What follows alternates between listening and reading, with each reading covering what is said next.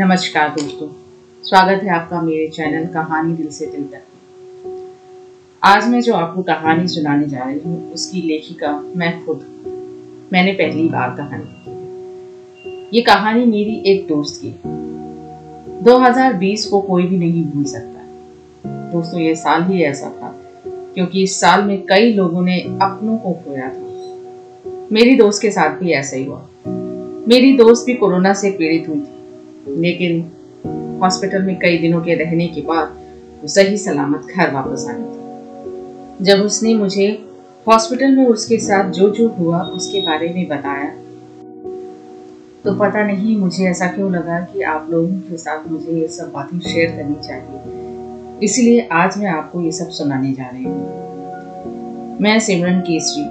मेरी कहानी का नाम है अर्चना, कोविड पेशेंट। अच्छी खासी ज़िंदगी चल रही थी। बच्चे का स्कूल, पति का ऑफ़िस, मेरा अपना ऑफ़िस। पर एक दिन अचानक ऐसा लगा जैसे किसी ने सौ की स्पीड से चलती ट्रेन को ब्रेक लगा दिया। और बस। टीवी पर एक ही खबर बार बार आ रही थी। महामारी, कोविड नाइन्टीन। हर रोज दिखाया जा रहा था कि कितने लोग इस बीमारी से मर रहे हैं। आपको क्या क्या सावधानियाँ बरतनी चाहिए? लोग बहुत डरे हुए थे। देश का ही नहीं, विदेशों का भी यही हाल था। पूरी दुनिया इस बीमारी से लड़ रही थी। मैं अपना लंच बॉक्स पैक कर रही थी कि अचानक से मुझे गले में खराश लगी। हल्की हल्की खांसी आने लगी। मैंने सोचा, कल बाहर का खाया था तो हो सकता है कि उसकी वजह से मेरा गला खराब हो गया। मैं ऑफ़िस चली गई। घर पर मेरे पापा जो बीमार थे अकेले रह गए ऑफ़िस में काम करते करते मेरी तबीयत खराब होने लगी। मुझे बुखार आ गया था। थकान महसूस होने लगी। तो मैं ऑफ़िस से घर जल्दी आ घर आते ही सबसे पहले मैंने अपने आप को आइसोलेट किया। मेरे बेटे और मेरे पति को कहा कि मुझसे दूर रहे। दूसरे दिन लॉकडाउन लग गया था। उस समय कोरोना का टेस्ट चल रहा था तो मैं हॉस्पिटल चली गई टेस्ट कराने। वहाँ की भीड़ देखकर घबराहट होने लगी थी। बाहर निकली तो सब तरफ़ सन्नाटा। खामोशी थी तो सुनाई देता था बस एंबुलेंस का हॉर्न मेरा टेस्ट पॉजिटिव आया। ये सुनते ही मुझे सबसे पहला ख्याल अपने बेटे का आया कि उसका क्या होगा। अभी तो वो सिर्फ़ पाँच साल का ही है। मैं अभी बस सोच ही रही थी कि कंपाउंडर आया और उसने कहा कि मुझे तेरह दिन के लिए कोरोना सेंटर में रहना होगा। मेरे तो दिमाग ने काम करना बंद कर दिया था। मुझे कुछ समझ नहीं आ रहा था कि क्या करूँ। घर में पापा बीमार हैं, बेटा छोटा है, नौकरानी आ नहीं रही है। ये अकेले सब कुछ कैसे संभालेंगे? मैंने अनीश को फ़ोन किया, उसे सब बताया। अनीश हॉस्पिटल आए और मुझसे मिले और मैं कोरोना सेंटर भेज देगी वहाँ पहुँची तो वहाँ के हालात देखकर लगा कि मैं शायद यहाँ से बचकर वापस नहीं जा पाऊँगी। फिर भी मैंने अपने आप को हिम्मत बंधाई। मुझे सीवियर बॉडी पेन हो रहा था। चेस्ट कंजेशन बहुत बढ़ गया था। सब कुछ फील होना बंद हो रहा था। बस हर तरफ़ मरीज़ ही मरीज़ नज़र आ रहे थे। लोगों को रोता देखकर एक अजीब सा डर लग रहा था। मुझे रह रहकर अनीश की बातें याद आ रही थी कि किस तरह उन्होंने सबसे लड़ाई करी थी कि मैं अपनी पत्नी को कहीं नहीं भेजूँगा। उसे घर में ही आइसोलेट कर नहीं तो मैं भी साथ चलूँगा। लेकिन वो लोग नहीं माने। फिर मैंने ही किसी तरह उन्हें समझाया और कहा कि भगवान पर भरोसा रखो। मुझे बेड मिल गया था। बेड पर लेटे लेटे मेरे बेटे अर्श का चेहरा याद आने लगा मुझे। उसकी मासूम आँखें। उसे ये तो समझ में आ रहा था कि उसकी माँ को उससे दूर ले जाया जा रहा है। पर क्यों? ये नहीं मालूम। वो शायद सोच रहा था कि बीमार तो मैं भी होता हूँ, लेकिन माँ मुझे अपने से दूर तो नहीं करती।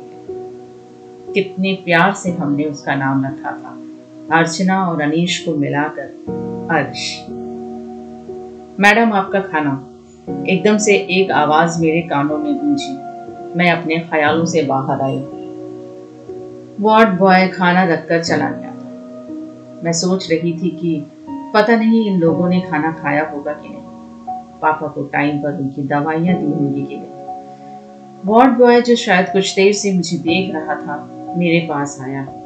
वो मेरे हालात को समझ रहा था। मैंने उससे पूछा कि मैं यहाँ से ठीक होकर चली जाऊँगी, क्योंकि मैंने सुना है कि बहुत कम लोग हैं जो इस बीमारी से बचे हैं। उसने पूरी हमदर्दी से मुझे देखा और कहा कि अगर आप यहाँ से ठीक होकर जाना चाहती हैं तो सिर्फ़ आपको दो बातें याद रखनी पहली, आपको हमेशा पॉजिटिव सोचना है। दूसरी आपको जो भी खाने को मिले, अच्छे से खाना क्योंकि अगर आप अच्छे से खाएँगी नहीं तो कमज़ोर हो जाएँगे। इस बात का आपको ध्यान रखना है। तभी मैंने खुद से निश्चय किया कि नहीं, मुझे यहाँ से ज़िंदा वापस जाना है, अपने बेटे के पास। मेरी हालत भी कुछ ठीक नहीं थी, लेकिन फिर भी रोज दिन भर अपने आसपास के मरीजों को देखती थी और मुझसे जो मदद हो सकती थी, मैं करती थी। हम एक दूसरे को कहानियाँ सुनाते, गाना गाते। बस किसी तरह से इस वक्त के गुजरने का इंतज़ार करते, क्योंकि ज़्यादातर लोगों की मौत की वजह थी उनका अकेलापन। इस बीमारी ने अपने को अपनों से दूर कर दिया था। एक दिन मैं अपने रूम की खिड़की की तरफ़ एक टक देख रही थी। तभी एक साठ साल की आंटी को मेरे रूम में शिफ्ट किया गया, जो बहुत ही डरी हुई लग रही थी। वार्ड बॉय के जाने के बाद वो अपना फ़ोन लेकर मेरे पास आई और बोली कि, बेटा, ये नंबर लगा देना। मैंने उनसे पूछा कि, किसका नंबर है? तो उन्होंने बताया कि मेरे बेटे का है। मैंने फ़ोन लगाकर उनको पकड़ा दिया और वो अपने बेटे से बात करते करते रोने लगी। जब फ़ोन डिस्कनेक्ट हुआ तो मैंने उन्हें समझाया कि, प्लीज़ आप रोए नहीं। मैं आपके साथ हूँ। तब वो बोली कि, बेटा, मैं पहली बार अकेली घर से अपने बच्चों से दूर हुई हूँ। मेरी एक तीन साल की पोती है, जो मेरे साथ ही सोती है, मेरे हाथ से खाना खाती है। पता नहीं मेरे बिना उसका क्या हाल हो रहा होगा। तब मैंने उन्हें समझाया कि आप परेशान ना हो, वो अपने मम्मी पापा के साथ ठीक रहेगी। आप बस अपना ध्यान रखें वो मुझे अपनी माँ की जैसी ही लगी, क्योंकि दो महीने पहले ही मेरी माँ का देहांत हुआ था। आप अब इसे भगवान की मर्ज़ी कहें या करिश्मा उनकी पोती भी कोरोना पॉजिटिव निकली और दूसरे ही दिन उनके पास आ गई उसे उन्हीं के साथ शिफ्ट कर दिया गया। दोनों एक दूसरे को देखते ही ऐसे खुश हो गई कि मैं उसे शब्दों में बयान नहीं कर सकती। मुझे ये सोचकर अच्छा लगा कि चलो, कोई तो उनका अपने पास है। वो दोनों एक दूसरे का सहारा बनेंगे इस परिस्थिति हॉस्पिटल में मेरा चौथा दिन था कि एक सुबह एक अंकल को मेरे रूम में शिफ्ट किया गया। वो डायबिटिक पेशेंट थे।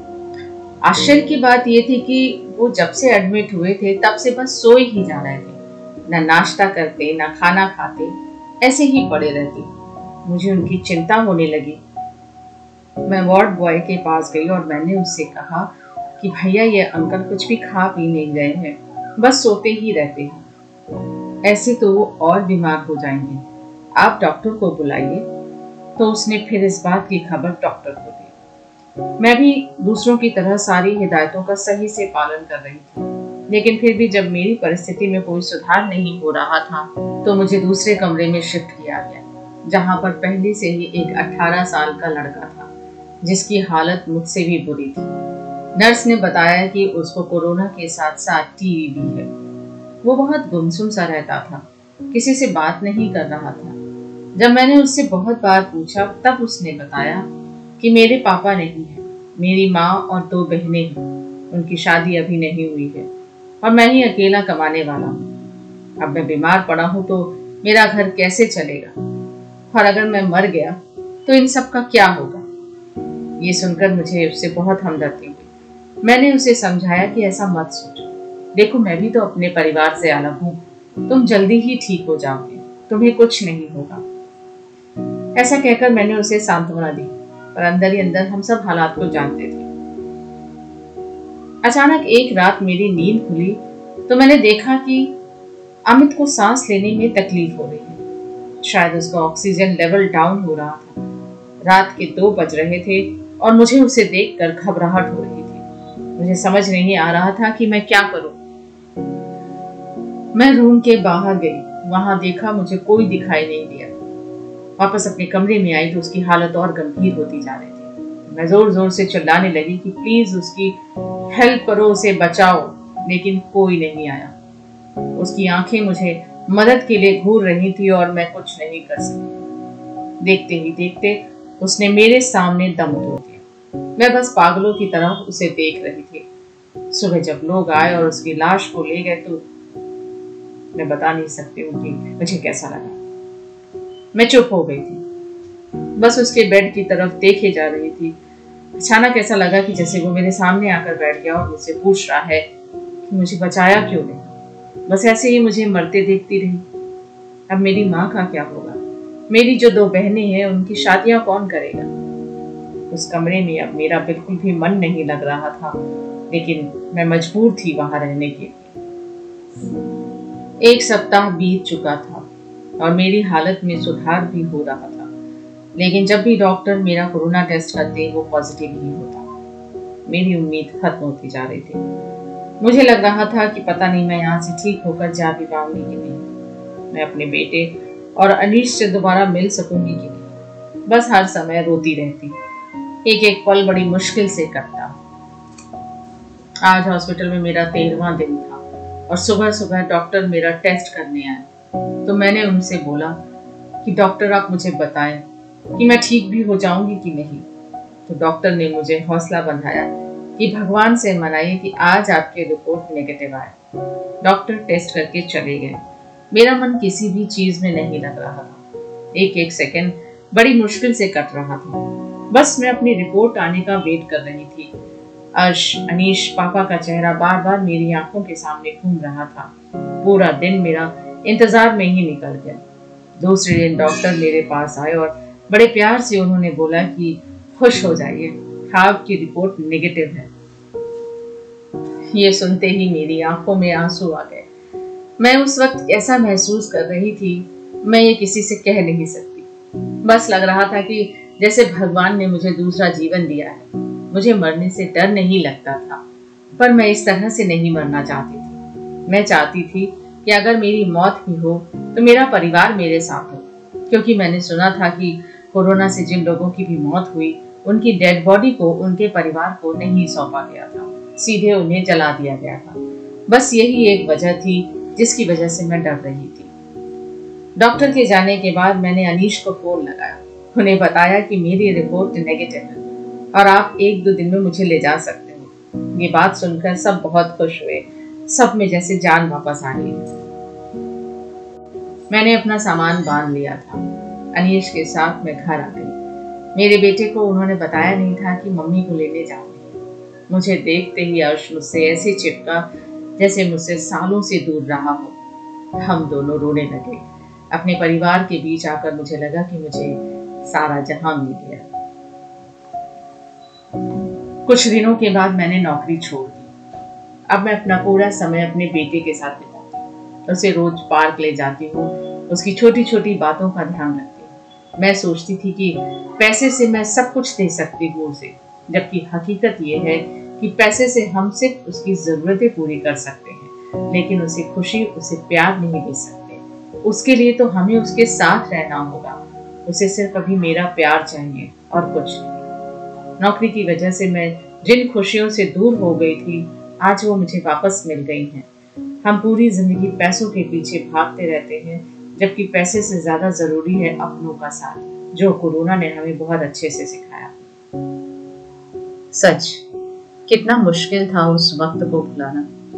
आज भी जो वो सब चीज़ें याद आती हैं तो ऐसा लगता है कि वो वक्त दोबारा लौट कर ना आए। वो हालात दोबारा फिर से ना हो।